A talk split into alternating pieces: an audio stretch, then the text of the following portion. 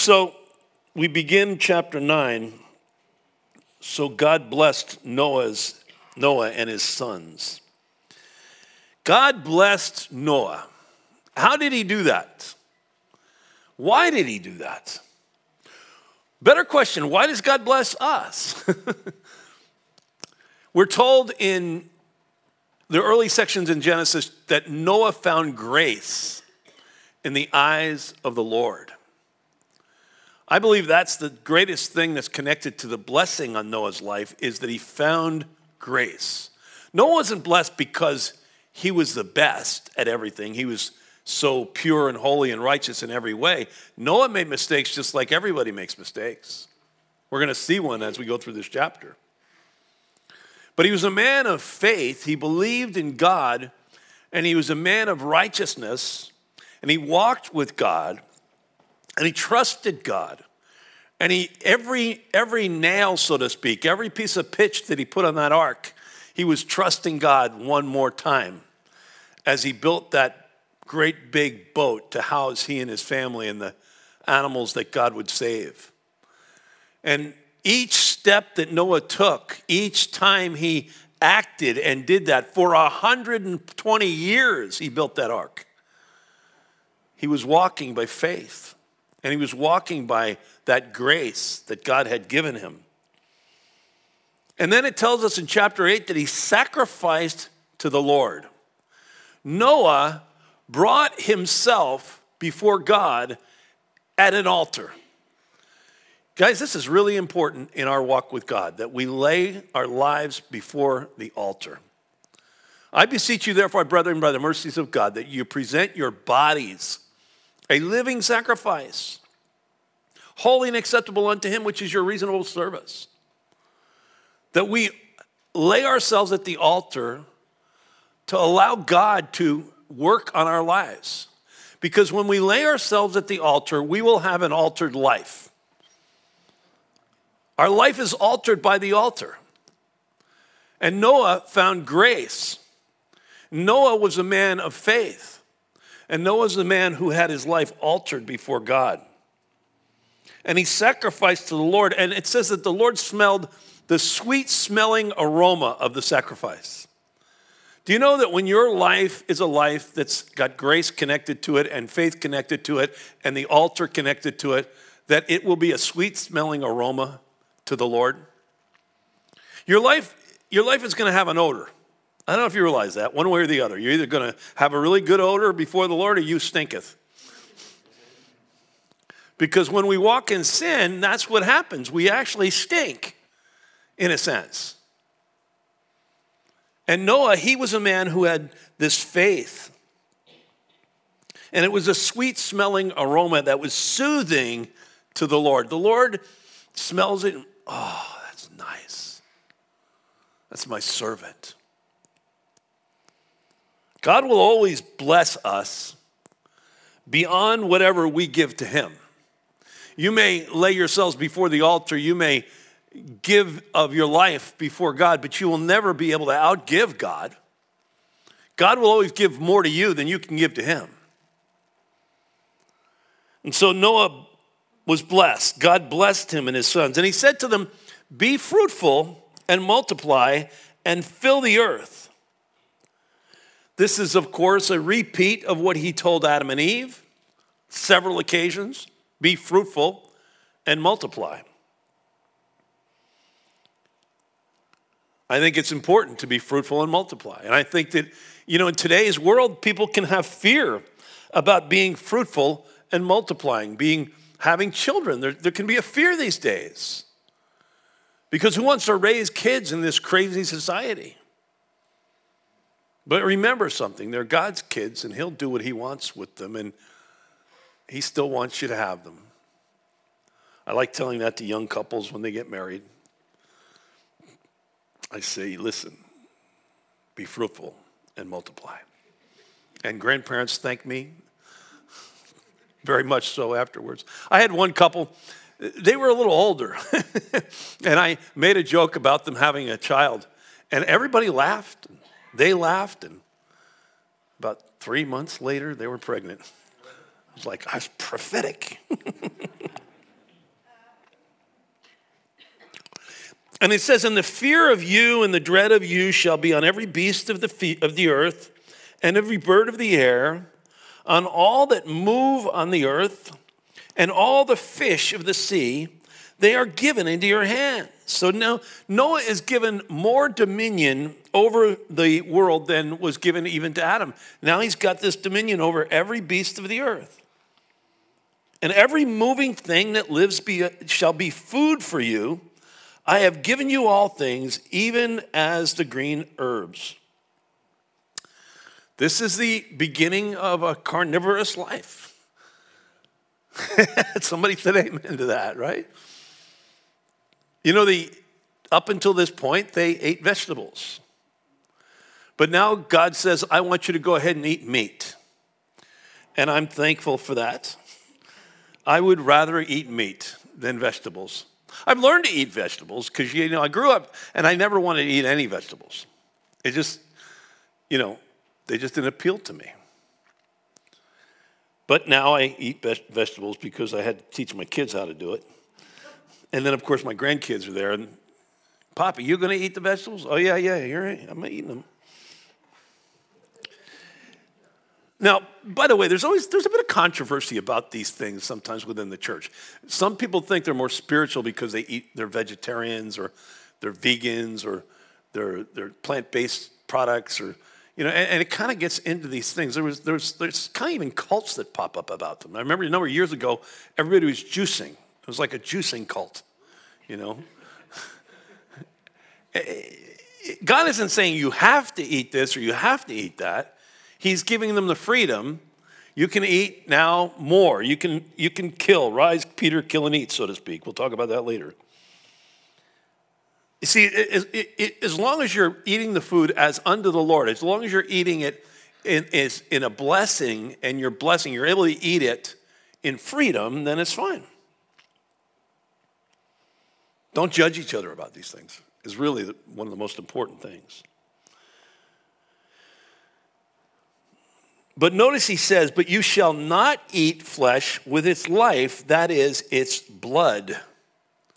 So there was a prohibition of drinking blood. Many of you will say, Well, why would I want to drink blood? Anyway, but, do, but in fact, you realize that in some cultures now, we, there, people do drink blood, and people eat things with blood. They eat blood pie or blood, or what's that called? Blood pudding or black pudding or whatever. It's blood. I don't know why they would do that, but they do it. But in Acts chapter 10, interestingly, in that story of Peter there, Peter sees all these unclean animals because Leviticus will expand on all this, right? This is the beginning of, remember, Genesis is a book of beginnings, so this is the beginning of some dietary restrictions. And then in Leviticus, God will go into great detail on those dietary restrictions for the people of Israel. But remember when Peter was on the rooftop, God gave him a vision of all these foods that he was told they were told not to eat in Leviticus, and here they are coming down in front of him. God's saying, Rise, Peter, kill and eat. What's happening there? Well, the vision had a couple of reasons to it. It had, first of all, that it was obvious that they were under the new covenant then, and the ceremonial uh, rules and dietary restrictions were no longer applicable to the Christian. So there's, you know, it's you can eat whatever you want. And Peter would later on be eaten like a sausage dog, and he get rebuked by Paul because Paul saw him, saw him eating that hot dog. And then later on, he wouldn't eat it with the Jews around. Remember that whole argument? And so it had that purpose, but then also a deeper meaning that Christ salvation was open to the Gentiles. Now, the, the, the, uh, the church is opening in Acts chapter 10.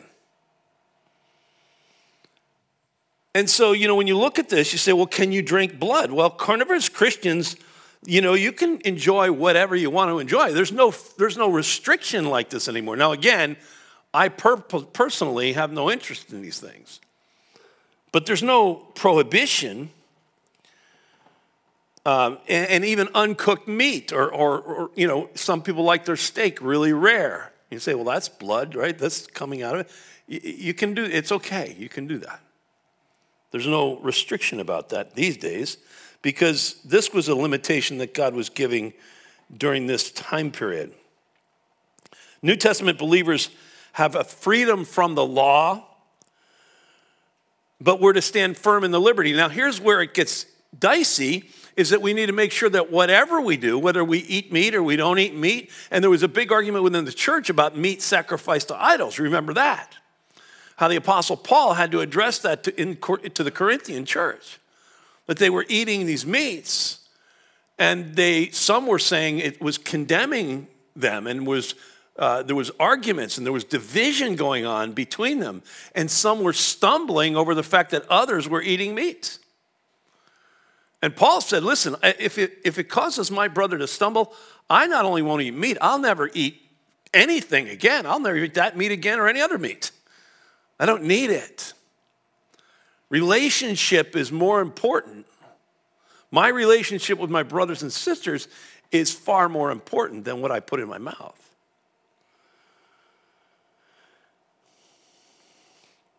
So it isn't, this isn't connected to salvation, we know, even here. Nothing is unclean in itself, Paul would later say.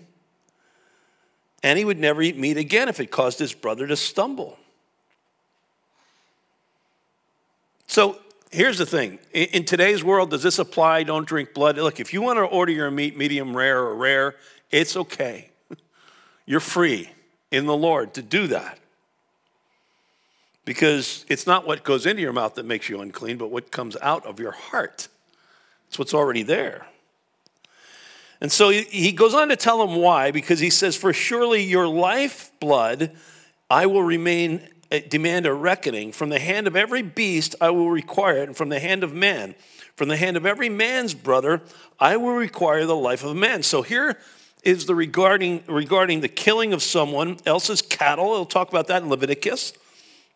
And God gives a, a broader picture later on but he goes on to say, Whoever sheds man's blood, man his blood, by his by man his blood shall be shed, for in the image of God he made man.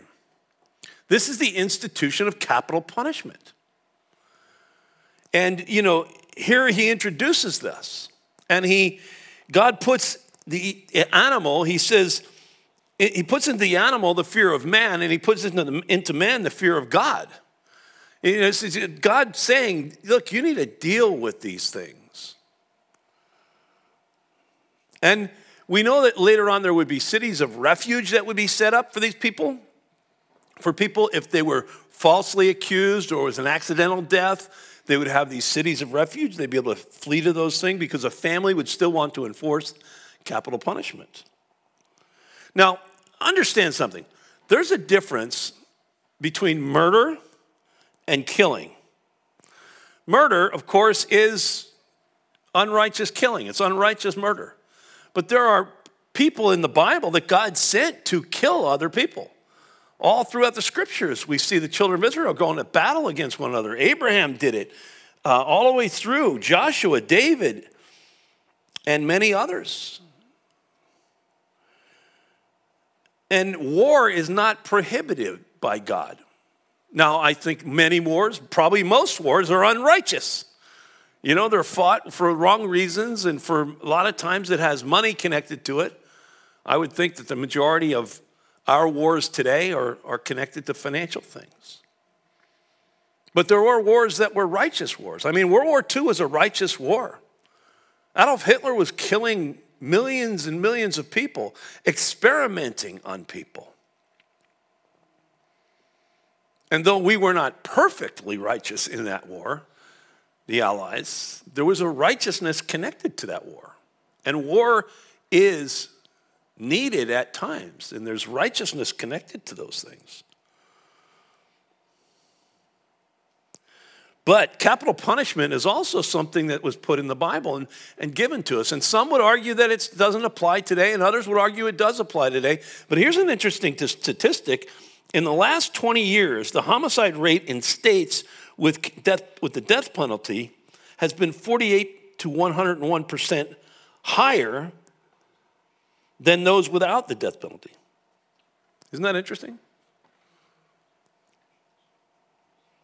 Listen, bottom line is we need revival. We need spiritual revival in our land because that's the only hope. because there's murders and killings and all kinds of things going on all over our country. We are having more of this go on than ever before in our nation. Our cities are not safe anymore.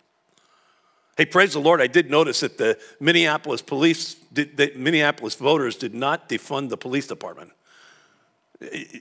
I can't believe I even have to say that, you know, that they were actually going to vote to defund the police. But that's the world we're living in these days. So here's the thing God is saying here to Noah, and he's saying to us, life is sacred in the eyes of God. And so if a life is taken, a life is required. That's what he's saying. Imagine if that was going on with all the abortions that were happening. If, if, for, if for every aborted life, there was another life that was taken who committed the abortion or who you know, went through with that. But he goes on again in verse 7. He says, But as for you, be fruitful and multiply. In other words, God says, I want to I wanna focus on life, not on death. I want you to see that life is important. And he says, Bring forth abundantly in the earth and multiply in it.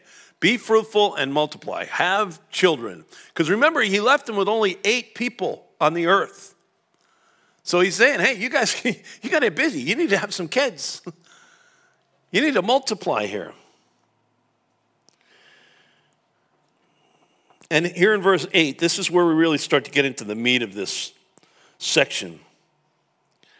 Then God spoke to Noah and to his sons with him, saying, As for me, behold, I establish my covenant. I want you to really note the wording there. And with you and your descendants after you, and with every living creature that is with you, the birds, the cattle, and every beast of the earth with you, all that go out of the ark, every beast of the earth. Thus I establish my covenant with you. And here's the covenant Never again shall all flesh be cut off by the waters of the flood. Never again shall there be a flood to destroy the earth. Now, there are floods still these days, right? But there never again will be a flood that will destroy the whole earth. This is a covenant. A covenant is, the word covenant actually means to cut in two.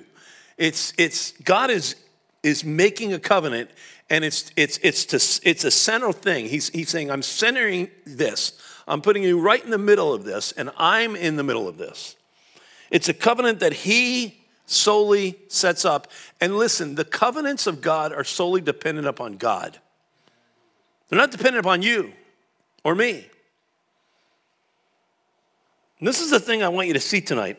That God is the one who establishes the covenant his covenant. He is the one who initiates the covenant. He is the one who initiates relationship with you and I. He is the one who preserved Noah and his sons. If it weren't for God, there would be no one to have a covenant with. God is the one who sent his son, Jesus Christ, to establish a covenant for us.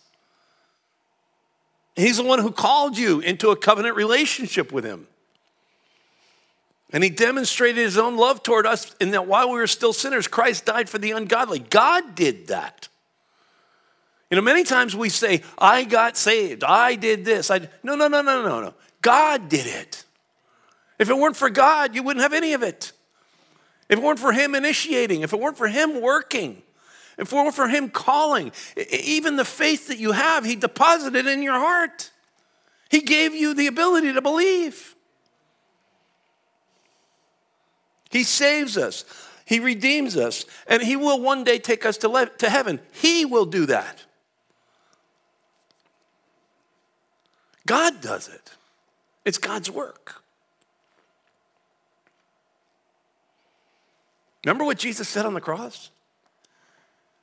Tetelestai. It is finished. It is finished. I have completed the work that my Father has sent me to do. God did it, Jesus did it. What a great God we serve, amen? And look at, look at what he gave us to prove this. And this is the sign of the covenant which I make between me and you. Notice again, which I make between me and you, God's saying.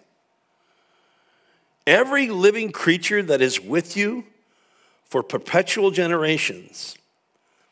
I make this covenant with you and with every living creature. I set my rainbow in the cloud. Don't you love rainbows?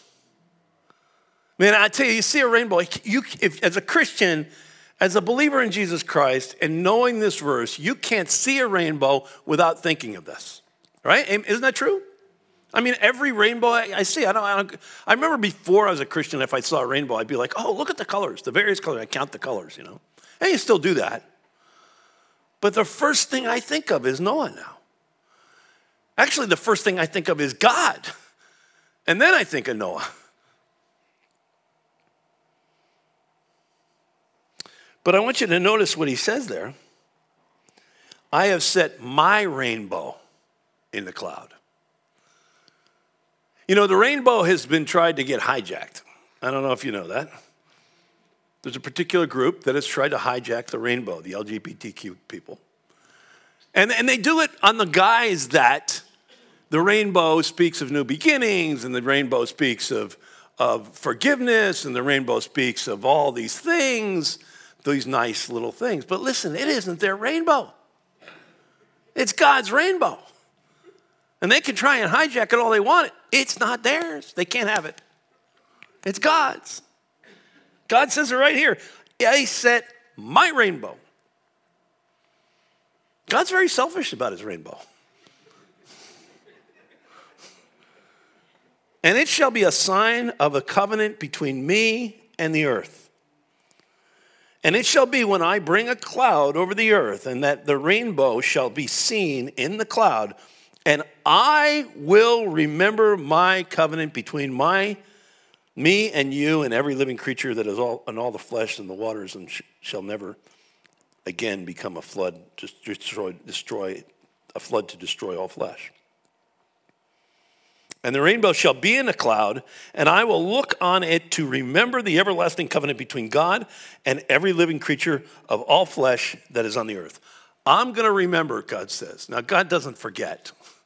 God doesn't need like a reminder. Let's set, let me set the rainbow reminder. Click. You know, we have those reminders, right? If I don't use those, I, I really need those these days. I need the little ding on my phone that tells me where I'm supposed to go. God doesn't need that.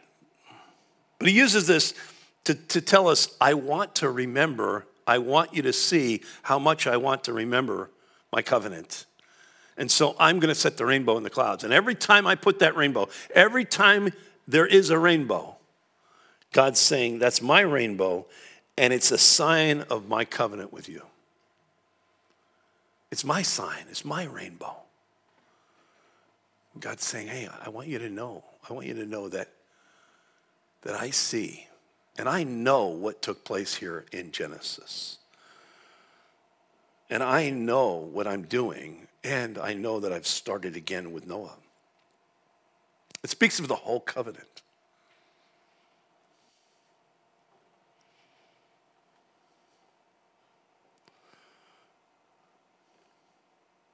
And the, the, the, covenant is that God says, I'll never destroy the earth by flood again. And when we look at that rainbow, we can know that God is faithful to his word. Amen?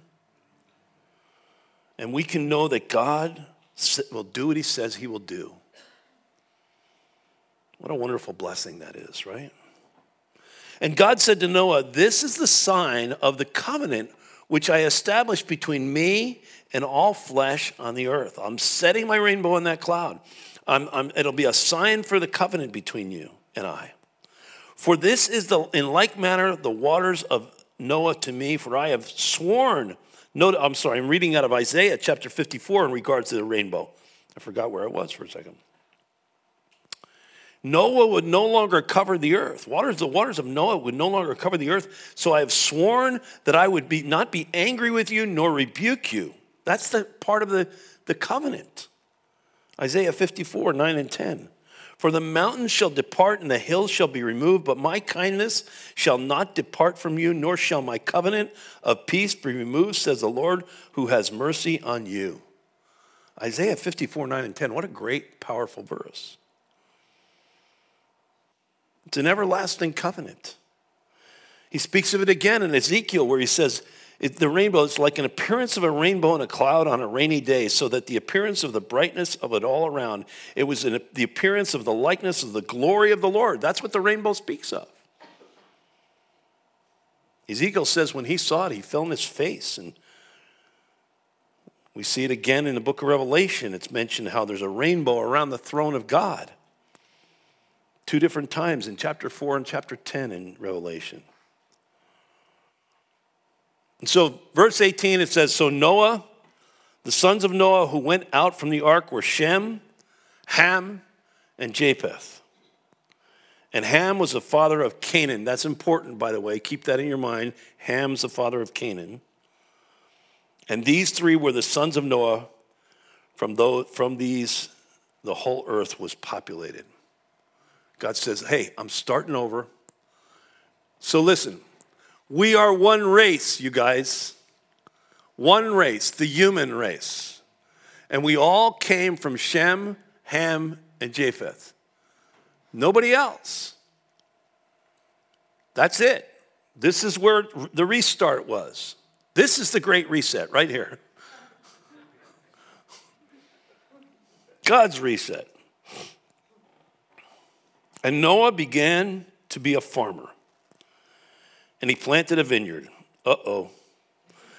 And he drank of the wine and was drunk and became uncovered in his tent. Now, we don't know if this is the first occurrence of fermentation.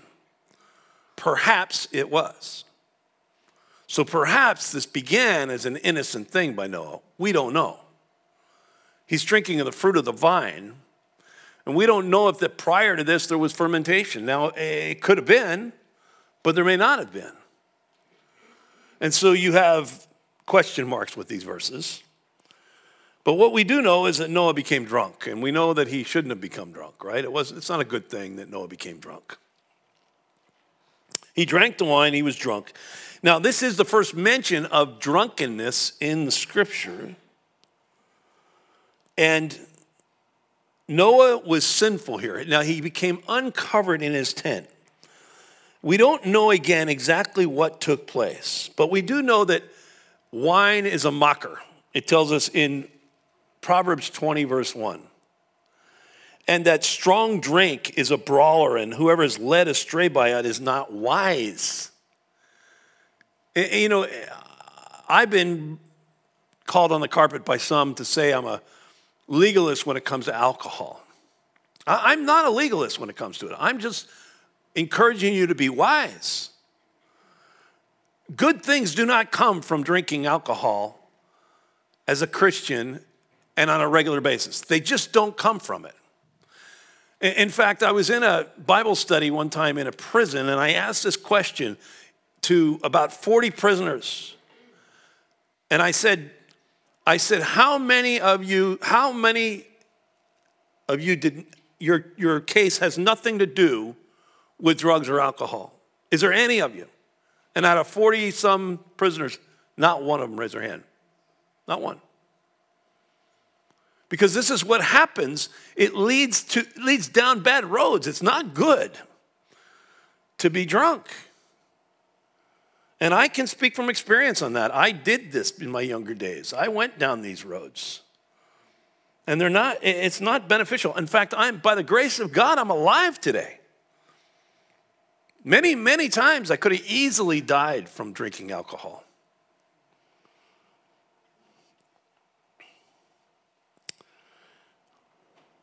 Proverbs chapter 20 is a great chapter to read on this, and you can look it up on your own there. But it tells us he became uncovered in his tent. Now, it may be that there's some kind of sexual thing going on here. We don't know for sure. The phrase became uncovered is the idea of nakedness, and, and it could be associated with sexual things of some kind. We don't know. But we know it was a shameful thing for sure. And it's a repulsive thing to think of, but when you drink alcohol, you don't know what you're doing half the time. And it says that Ham, the father of Canaan, saw the nakedness of his, nakedness of his father and told two brothers outside, his two brothers. He saw his father's nakedness. Now, again, we don't know if it's just that he's seeing him naked and he's uncovered and he's laughing at him or if there's some immoral thing going on here. But at very least, he's mocking his father and showing him great disrespect to a man of God. That's the minimum of what happened here. We don't know the maximum. We don't really know what took place. Now, by the way, this is the only failure we see in the life of Noah of, of, of almost 900 years up to this point. Uh, that's a pretty good record.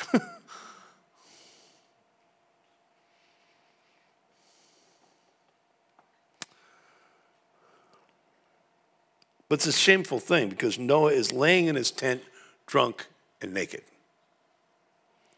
Man of God.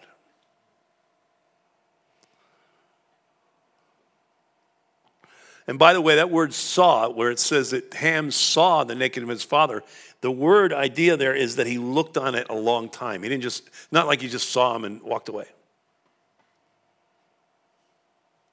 And the, the, the, the word told there is about mocking and it's about delight. In other words, his son made fun of him.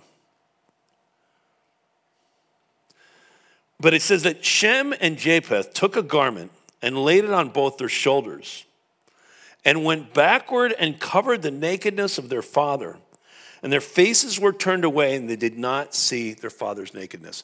What a contrast between Ham and then Shem and Japheth. He takes, they take the, the blanket, some kind of blanket or something, and they back up with it, and they won't even look, and they drop it onto their dad. These two is a picture of grace that covers our sin. They wouldn't even look on the nakedness of their father, protecting his dignity, covering his failure.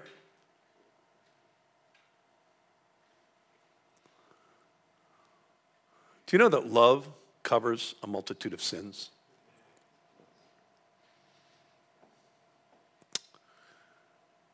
There's nothing more freeing when you've talked to someone and you've uh, confessed something to them. And then they tell you, hey, it's over. I don't want to hear about it again.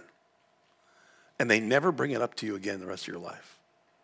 There's something wonderfully comforting in that. And there's some, something that's got a dignity connected to that.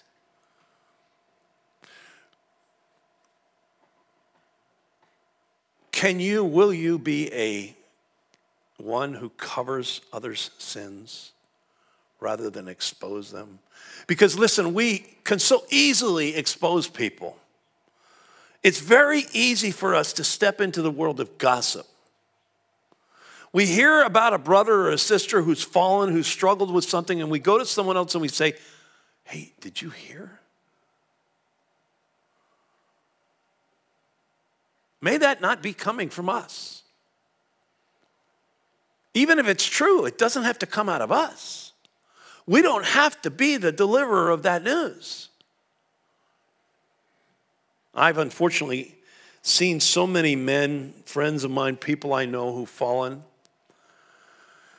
Recently, another one took place, and, and I, I had someone close to me that was posting this information on Facebook. And it was fairly public information. It's fairly famous person, and, and they're posting all this stuff. And, and this is someone I know really well. Both of them I know well, but this particular person who was posting these things I know really well. And I contacted them and I said, would you do, for, do this for me? In fact, more importantly, would you do this for the Lord? Would you take down the post? Yeah, maybe people are going to find out about it. But you don't have to be the vessel of it. You don't have to be the deliverer of the news that someone has sinned. You can step away from that. See, that's a choice we make. And when we make that choice, we cover, we're dropping a blanket on, the, on, on their nakedness. We're covering them in grace. And we would want them to do the same for us. Sometimes we kind of like being in that messy place with the sin and talking about it. It's, it's not good, guys. It's not healthy for us. And we're, we're borderlining being guilty of the sin of Ham when we go there. Well, Noah wakes up. It says Noah awoke from his wine and he knew what his younger son had done to him. Now, this, this is what indicates that it was something more than just looking. He knew what his son had done to him.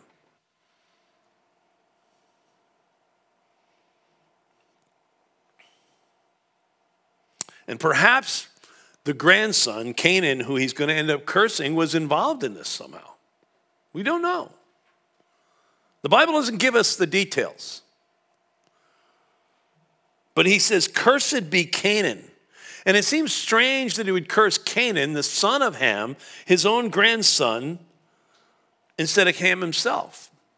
But there's a, a point to this as a grandfather that I don't know that I realized this before, but as a grandfather now, you know, if I did something wrong, and as a dad, you know, if you did something wrong, if I do it, curse me.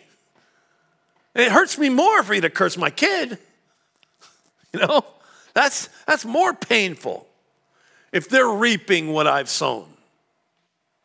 Or maybe they followed along with what I did. And now they're being held responsible. Now, God didn't punish the son for the sin of the father. There's, clearly, that isn't God, what he does.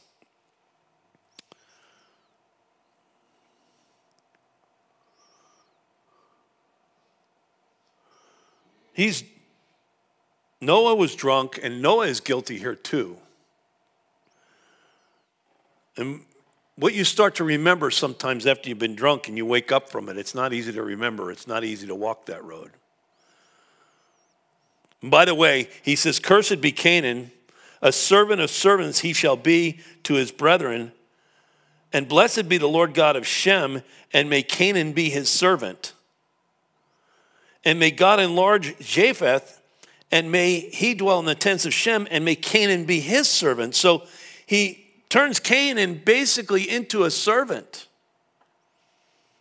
And the Canaanites would become one of the longest standing enemies of Israel. It's a line that's going to be cursed. Now, by the way, there's a myth about this that this is referring to black people, and, and this has actually been taught for, you know, through the many years of Bible teaching. People said that this the mark on them, and the, the other one is the mark of Cain. It, that's nonsense. Total nonsense. It's just something to justify prejudice. But here, interestingly, you know, you know who was a Canaanite? Rahab. Rahab was a Canaanite. And she's found in the lineage of Jesus Christ.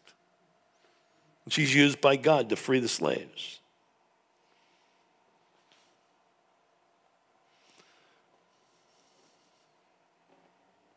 By the way, we see Shem, and he's, he'll be in the lineage where Abraham comes from. He'll live a long life. In fact, some of, the, some of the studies you read say that he actually outlived Abraham. He lived past Abraham.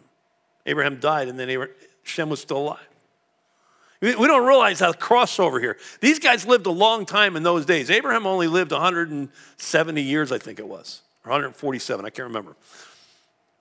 But we're going to see that Noah lived over 900 years.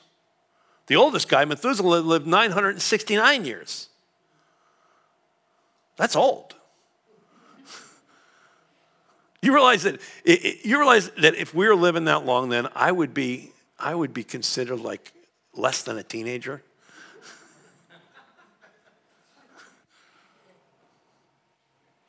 Those are different.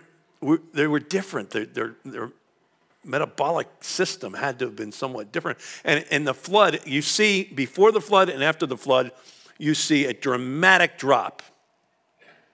And some believe, and it's probably true, that the, the, the, the rays from the sun began to bring more death more quickly, perhaps.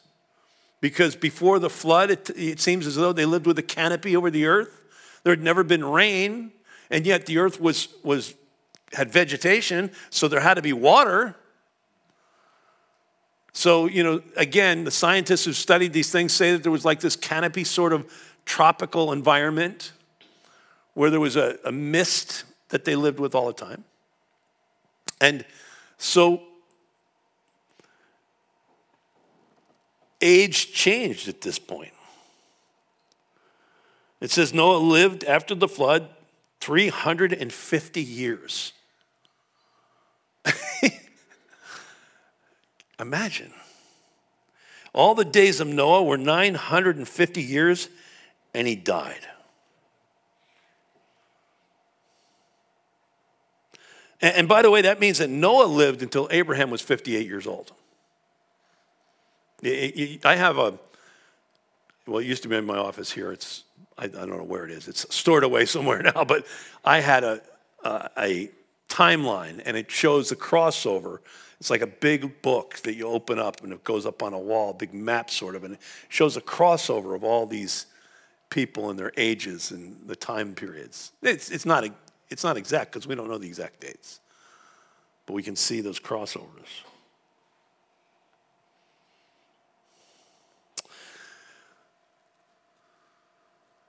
chapter 10. So in chapter 10, we see this, this is called the Table of Nations in ancient literature, and it is the most astonishingly accurate record of the establishment of nations that we have in existence. And again, reminding you that we all came from the same tree. We all came from Noah. And there were just three branches Shem, Ham, Japheth. Which, by the way, we as Gentiles, the majority of us are Gentiles, came from Japheth. That would have, they would have gone to European. We'll, we'll, look at that. In fact, it tells us here the sons of, uh, this is the genealogy of the sons of Noah, Shem, Ham, and Japheth. The sons were born to them after the flood. The sons of Japheth were Gomer, Magog, Madai, Javan, Tubal, Meshech, and Tiras. You might recognize some of those names as we get into prophecy later on. We'll see some of those names. They, They, are majority or uh, European, Asian area. And then Ham would have been connected with Canaan and the Canaanites, and then Shem is of the messianic line, and that's who we're going to see the greatest detail on is Shem's line. Because remember, the reason for the genealogies as you go through them is they track back and track forward to back to Adam and forward to Christ. That's, that's what the genealogies are all about. Anytime you read a genealogy, look for that thread within the genealogy. And it says the sons of Gomer were Ashkenaz, and Ripha and Togarmah, which is considered to be possibly Armenia. Again, some of these things are hard to trace back. The sons of Javan were Elisha, uh, which is, again, they, uh, people say Cyprus perhaps. Tarshish is, could be Spain, Britain. Kittim is, could be Cyprus. Dodanim is Rhodes. You know, again, they tie these things. This is ancient. This is so ancient, it's very difficult. And it says, From these, the coastland peoples of the Gentiles were separated into their lands, everyone according to his language, according to their families, into their nations. Isn't that interesting? We have varieties of languages, and they're separated to the coastlands. And by the way, this is looking back from chapter 11 after the language has changed. So it's not, it, this is not chronological now. It says the sons of Ham were Cush, which is Arabia, Mizraim, Put, which is Libya, North Africa area, and Canaan. The sons of Cush were Seba, Havilah, Sabtah, Rama, Sabtacha, And the sons of Rama were Sheba and Dedan. All of those are again of Arabia. All this area is Arabia. And Cush begot uh, Nimrod. He began to be a mighty one on the earth, and he was mighty, a mighty hunter before the Lord. Therefore, it is said, like Nimrod, the mighty hunter before the Lord. Now, I want to pause right here for a minute, and I want you to see that Nimrod is the father of Babylon, the Babylonian connection, sort of. And they, they settle in this place called Shinar, Shinar, which is where Babylon is located. And there's a deliberate rebellion against God's word that you're going to see in the next chapter, in chapter 11, as they begin to build this tower uh, to the heavens. He's the father of Babylon. Uh, remember, this is the book of origins. So, this is the origin now of the beginning of idolatry with Nimrod. There's, a, there's historical studies that they've done, and they've got records of, of Nimrod and his wife Semiramis and Tammuz, their child, supposedly born without a father. She was called the Queen of Heaven and became the spearhead of the Asheros, Ishtar, picture of the Madonna. All these things are idolatrous. And this is the root of idolatry in so many cultures. In fact, when you study idolatry in various cultures, in the Greek and the Roman cultures, it's the same gods, they just change their names.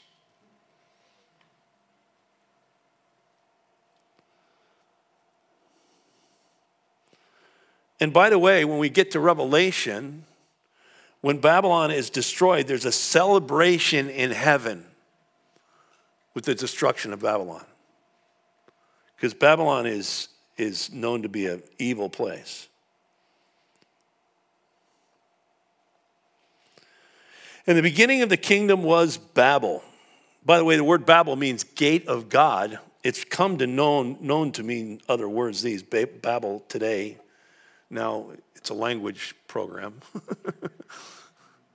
Ironic that they call it Babel. I won't sign up for that, even if I could get it for free, just because they call it Babel. and they have Accad and Calneh and the, uh, the land of Shinar, which is ancient Babylon. Uh, and from that land, he went to Assyria and built Nineveh. So this is Nimrod. He went and built Nineveh, Rehoboth, Calah and Resen, between Nineveh and Calah, that is the principal city. So they, verge, they, they merge into this one city and they call the one city Nineveh. And you might remember that Jonah was one who went to preach to Nineveh. Nineveh becomes this massive city of the Assyrians, and it is, it is known to be one of the most wicked and most powerful cities in ancient history.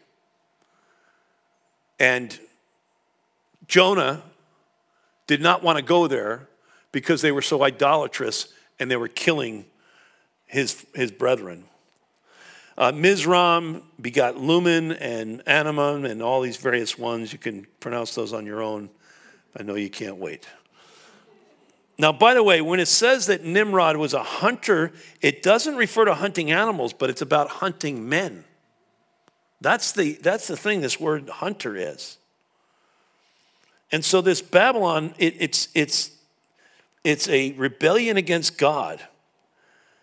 And they will later say in chapter 11, Come, let us build a city to ourselves and a tower whose top is in the heavens, and let us make a name for ourselves, lest we are scattered abroad over the face of the whole earth.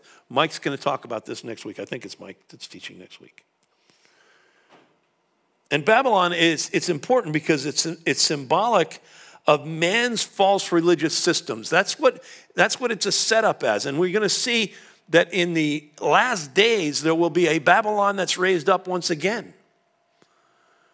And it will be Babylon will be a, a false religion and a false teaching, and it'll be that one world religion that's raised up, and it's on its way.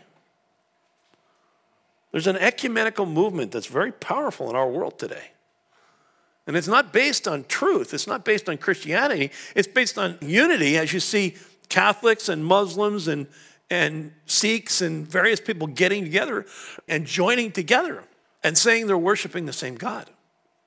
It began all the way back here. And it began back here where they were trying to build a gateway to heaven, a gateway to God. by their own strength. That's, that's human religion. That's exactly what human religion is. It is us trying to build a way to get to God, a stairway to heaven, so to speak. Fortunately, there is a gateway. But it's not one that we built going up, it's one that was built from the top down.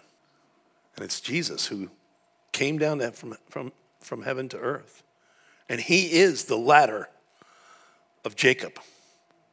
He is Jacob's ladder. He is the, the, the cross is the answer, the only way that you and I can have relationship with the Father.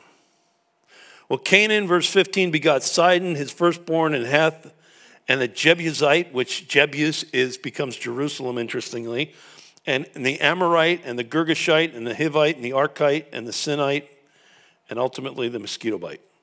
And Arvadite, and the Samarite, and the Hamathite. Afterwards, the families of the Canaanites were dispersed. And the border of the Canaanites was from Sidon as you go toward Gerar, as far as Gaza. Now, there's a familiar name, Gaza. Then, as you go towards Sodom, Gomorrah, some more familiar names, Admah and Zeboim, as far as Lasha. And these were the sons of Ham according to their families, according to the languages of their lands and their nations. Now, as we come to this, this is the lineage we're interested in. And the children were born also to Shem, the father of all the children of Eber, the brother of Japheth, the elder. The sons of Shem were Elam, which is Persia, Asshur, Arphaxad, Lud, and Amrims, which are the Syrians, Mesopotamia, the Armenians. Uh, again, all these kind of roll together. The sons of Aram were Uz, not Oz, but Uz, Hul, Gether, and Mash. Uh, short names. Here we get a lot of short names. Then we get some long names. Arphaxad begot Selah, and Selah begot Eber which becomes Habarai, which was where we get Hebrew from. The term Hebrew comes from Eber. To Eber was born two sons. The name of the one was Peleg, which means divided. For in his days the earth was divided, and his brother's name was Joktan. Joktan begot Almodad. These are some great names, by the way, if you're looking for a baby book, you know uh, Sheleph and Hazar Maveth. There's one for you. Jerah and Hadaram and Uzal and Diklah and Obal and Abimelech and Sheba, Ophir, Havilah, and Jobab, which, by the way, Jobab is probably Job. They used nicknames back then, too. Shortened his name to Jobab, or from Jobab to Job. And all these, and by the way, Job probably predated Genesis. Like it's, it's, it's predates maybe as far back during the time of Adam, even. It just, you know, sometime in there. We don't know Job's dates. We know that's old. Uh, and all these were the sons of Joktan, and their dwelling place was from Misha as you go towards Sephar, the mountains of the east. These were the sons of Shem according to their families, according to their languages, in their lands, according to their nations. So there we have it the table of nations. The ta- descendants of Shem are recorded last here, and Shem is the lineage that leads to Christ. And so that's the one we're interested in. These families were the families of the sons of Noah according to their generations in their nations, and these were the and from these nations were divided on the earth after the flood. So there we have chapters 9 and 10. I wasn't sure I'd get through it, but thank you for your patience. Let's pray together.